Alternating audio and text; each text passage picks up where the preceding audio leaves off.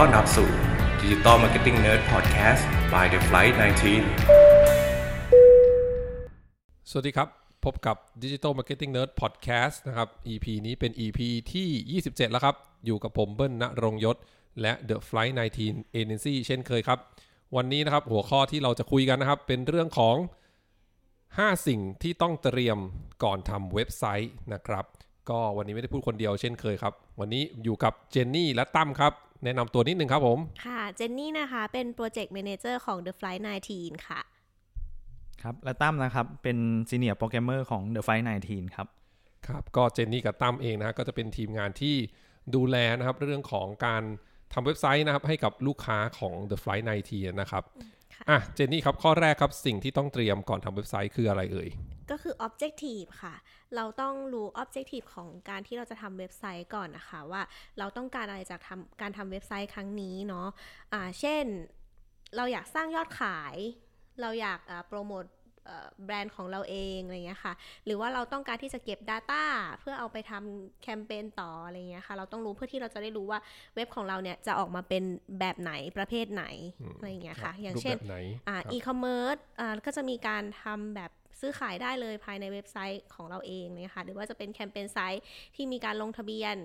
ต่างๆอะไรเงี้ยค่ะ หรือหรือว่าว่าแม้ทำเพื่อแต่แบบตอบเรื่องของแคมเปญการตลาดที่ on อยู่ ใช่ไหมฮะค่ะครับประมาณนั้นหรือจะเป็นแคมแบบเว็บไซต์ corporate ก็ได้อะไรเงี้ยค่ะอืมครับก็จริงๆก็เหมือนกับอ่าเรียกว่าทุกอย่างที่เราจะทำเรื่องของการทำดิจิ t a ลมาร์เก็ตติ้งนี่แหละ ก็คือสิ่งแรก ที่เราต้องรู้ก่อนเลยที่ต้องเตรียมก่อนเลยคือ objective นะว่าเราจะทำสิ่งนี้เพื่ออะไรนะฮะเช่นเดียวกับการทำเว็บไซต์นะฮะเราก็ต้องตอบให้ได้ก่อนว่า business objective ของการทำเว็บไซต์เนี่ยคืออะไรนะครับ ก่อนที่จะเริ่มเรื่องอื่นค่ะนะครับอ่าอันนี้เป็นข้อหนึ่งใช่นะครับค่ะครับ แล้วก็ในส่วนของข้อ 2 ค่ะ ก็จะเป็นตัว target กับ user ของเราค่ะ ก็เพื่อที่จะแบบเราก็ต้องรู้ user ของเราก่อนแหละว่าใครจะเป็นคนมามาใช้งานเว็บไซต์ของเราอะไรเงี้ยค่ะเเขาต้องการรู้ข้อมูลอะไร เพื่อที่เราจะได้สามารถไปวาง UX UI ให้ได้ถูก แล้วก็ดีไซน์ให้เหมาะกับ user experience ของเขาค่ะครับก็เช่นกันก็เหมือนกันทุกครั้งที่การทำแคมเปญต่างๆนะฮะเราก็ต้องรู้ว่าเราจะคุยกับใครถูกไหม target audience ของเราคือใครนะ กลุ่มเป้าหมายของเราคือใครนะฮะที่เราจะผลิต อย่างเคสนี้ก็คือทำเว็บไซต์นะครับเพื่อที่จะพูดคุยกับเขานะครับผมครับแล้วก็อันนี้ข้อ 2 ส่วนข้อ 3 ก็คือ ครับก็สิ่ง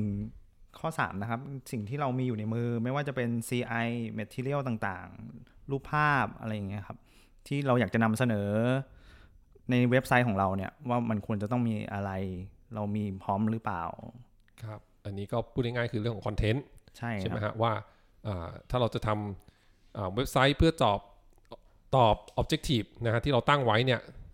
สิ่งที่เรามีอยู่ในมือมีอะไรบ้างนะฮะแน่นอนเรื่องของ branding นะครับ corporate identity ต่างๆ เรามีพร้อมไหมเรื่องของโลโก้ต่างๆ ถูกไหมฮะครับสีที่จะใช้เป็นยังไงนะฮะแล้วก็เรื่องของคอนเทนต์เนื้อหานะครับ ถ้าเราเป็นเว็บของ corporate นะฮะเราก็ต้องเตรียมเนื้อหาไว้นะฮะว่าเราต้องการให้มีเนื้อหาอะไรบ้างที่ขึ้นในเว็บไซต์ถูกไหมถูกครับหรือก็อีกเรื่องนี้สำคัญคือเรื่องของรูปนะฮะ เรามีรูปที่สามารถนำไปใช้ในเว็บไซต์ได้ไหมนะฮะหรือถ้าเราไม่มีเราได้รู้ว่าเออเราไม่มีรูปพวกนี้นะฮะเราจะได้เอาข้อมูลเนี้ยไปคุยกับเอ็นซีหรือบริษัทที่จะทำเว็บไซต์ให้กับเราเนี่ยเพื่อที่จะเหมือนเตรียมนะฮะอ่าตัวคอนเทนต์อย่างรูปเนี่ยต่อไปได้ไม่ว่าจะเป็นการวางแผนการถ่ายทำใหม่นะฮะหรือมีการเช่าซื้อโฟโต้สต็อกต่างๆ ถูกไหมเนาะถูกครับครับอ่านี่เป็นข้อที่ 3 นะครับ ข้อทีสี่4 ครับ ส่วนข้อที่4นะครับจะเป็นเรื่องของโครงสร้างของเว็บไซต์ เราว่าจะมีหน้าไหนบ้าง จะนำเสนอในอะไรบ้าง เป็นอย่างพวกไซแมปนะครับอ่าก็คือเมื่อเรารู้แล้วว่า objective เราคืออะไรนะฮะกลุ่ม target เราเป็นใครนะครับแล้วก็เนื้อหาคอนเทนต์ที่เรามีอยู่มีอะไรบ้างนะฮะครับขั้นต่อไปก็คือเหมือนเราก็ต้องเตรียมโครงสร้างนี่แหละว่าเว็บไซต์ของเราเนี่ยต้องการนำเสนอ นะครับการเรียงข้อมูลจัดเรียงข้อมูลการนำเสนอข้อมูลต่างๆเนี่ยมันจะเป็นรูปลักษณ์แบบไหนนะฮะพูดง่ายๆคืออันเนี้ยมันคือการทำโครงสร้างเว็บไซต์หรือว่าเรียกว่าไซต์แมปนั่นเองนะครับนะฮะอันนี้ก็หลายๆท่านอาจจะไม่ต้องเตรียมเองนะฮะแต่อย่างน้อยก็คือต้องรู้ก่อนแหละว่าเราต้องการนำเสนอข้อมูลยังไงนะครับเพื่อที่จะไปพูดคุยกับทีมงานที่ทำต่อได้นะเดี๋ยวทีมงานที่เขาจะทำเนี่ยเขาจะดูแลเรื่องของการ develop ตัว sitemap ให้เองนะครับค่ะ ต่อไปก็จะเป็นในส่วนของ budget เลยค่ะสำคัญเลยก็คือว่าเราต้องรู้ว่า budget ที่เรามีอยู่ในมือเนี่ยคือเท่าไหร่อะไรเงี้ยหรือถ้าเกิดว่าใครไม่รู้ว่าแบบเออทำเว็บนึงเนี่ยจะต้องใช้เงินเท่าไหร่แล้วก็อาจจะไปปรึกษาคนที่เขาเคยทำแล้ว หรือว่าหา consult agency อะไรอย่างเงี้ยค่ะที่พอที่จะให้คำแนะนำตรงนี้ได้อืมอันนี้จริงๆก็เป็นเรื่องที่สำคัญมากนะฮะเราก็ต้องคือเราต้องตั้งงบประมาณไว้ส่วนหนึ่งที่เราคิดว่าเหมาะสมสำหรับ การตอบ objective นี้ของเราอะนะฮะ คือค่ะเอาจริงๆแล้วเรื่องของการทำเว็บไซต์เนี่ยมันเรื่องของค่าใช้จ่ายอะมันค่อนข้างหลากหลายเนาะมีตั้งแต่เอ่อหมื่นต้นๆ จนถึงเป็นหลักแสนหลักล้านเนาะใช่มันก็ขึ้นอยู่กับ objective แล้วก็โครงสร้างแล้วก็ตัวระบบต่างๆ ที่จะมีในเว็บไซต์นะฮะ ก็จริงแล้วข้อเนี้ยก็เป็นข้อที่สำคัญคือบางทีเราอยากจะได้เอ่อแน่นอนทุกคนอยากได้เว็บไซต์ที่ดีที่สุดในราคาที่ต่ำที่สุดแหละใช่แต่ว่า อืมอย่างที่ทุกคนทราบคือเออมันมันยากที่จะได้ของถูกและดีและเร็ว ถูกไหมถูกค่ะเออมันก็ต้องคือเราก็โอเค ถ้าเกิดเราเซตว่าถ้า objective เราไม่เป็นอย่างนี้ งบประมาณเรามีประมาณนี้ อย่างน้อยเราจะได้สโคปได้ว่า งั้นอ่าเว็บไซต์ที่เราทำออกมามันน่าจะ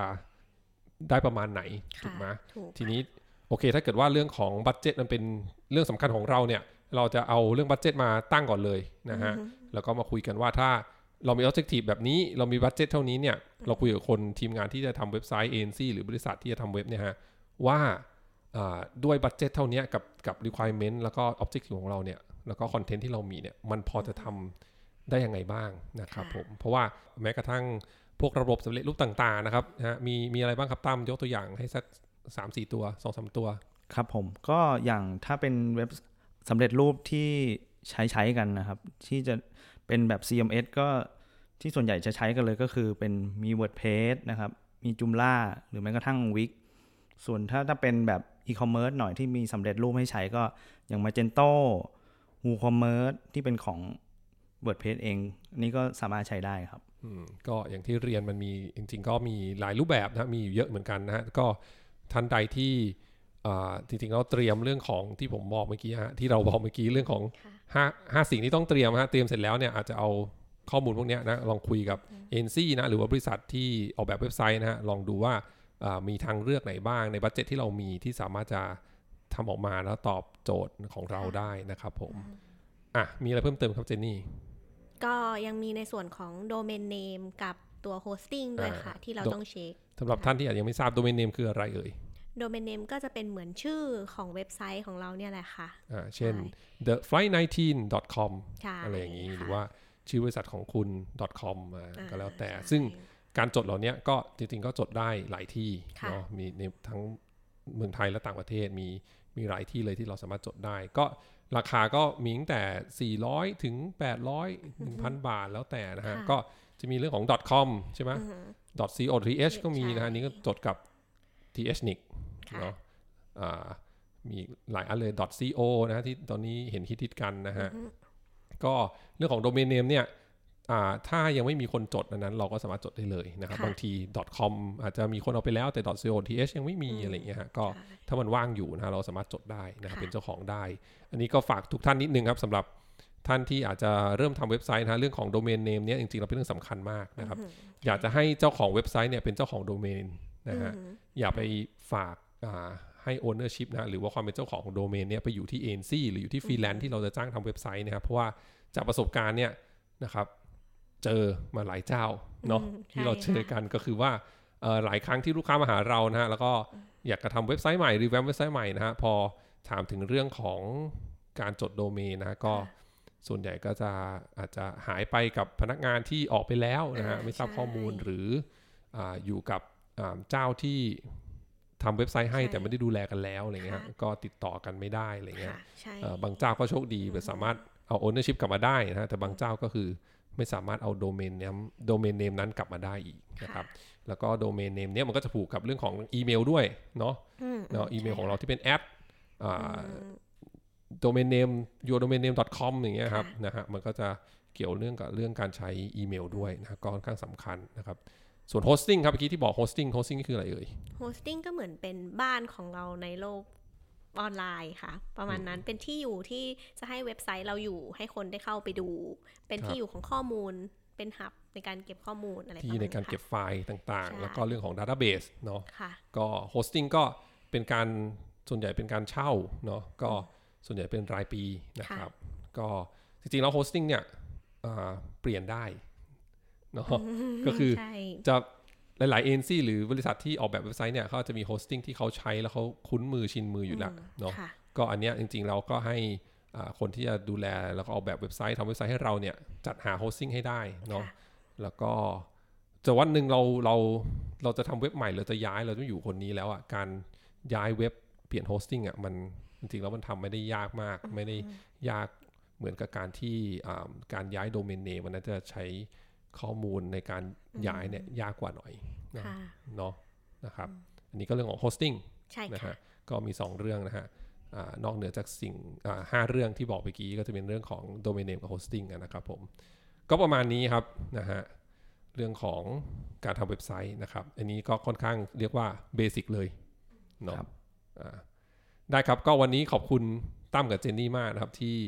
มาร่วมให้ข้อมูลกันนะครับสำหรับเรื่องการอ่า สิ่งที่ต้องเตรียมก่อนทำเว็บไซต์นะครับ ก็ขอบคุณมากแล้วเดี๋ยวไว้ครั้งหน้านะครับมีโอกาสเรามาคุยกันใหม่เนาะได้ครับครับ วันนี้ก็ขอบคุณมากนะครับ แล้วก็ขอบคุณทุกท่านที่รับฟังนะครับ ไว้พบกัน EP หน้าครับ สวัสดีครับ สวัสดีครับะ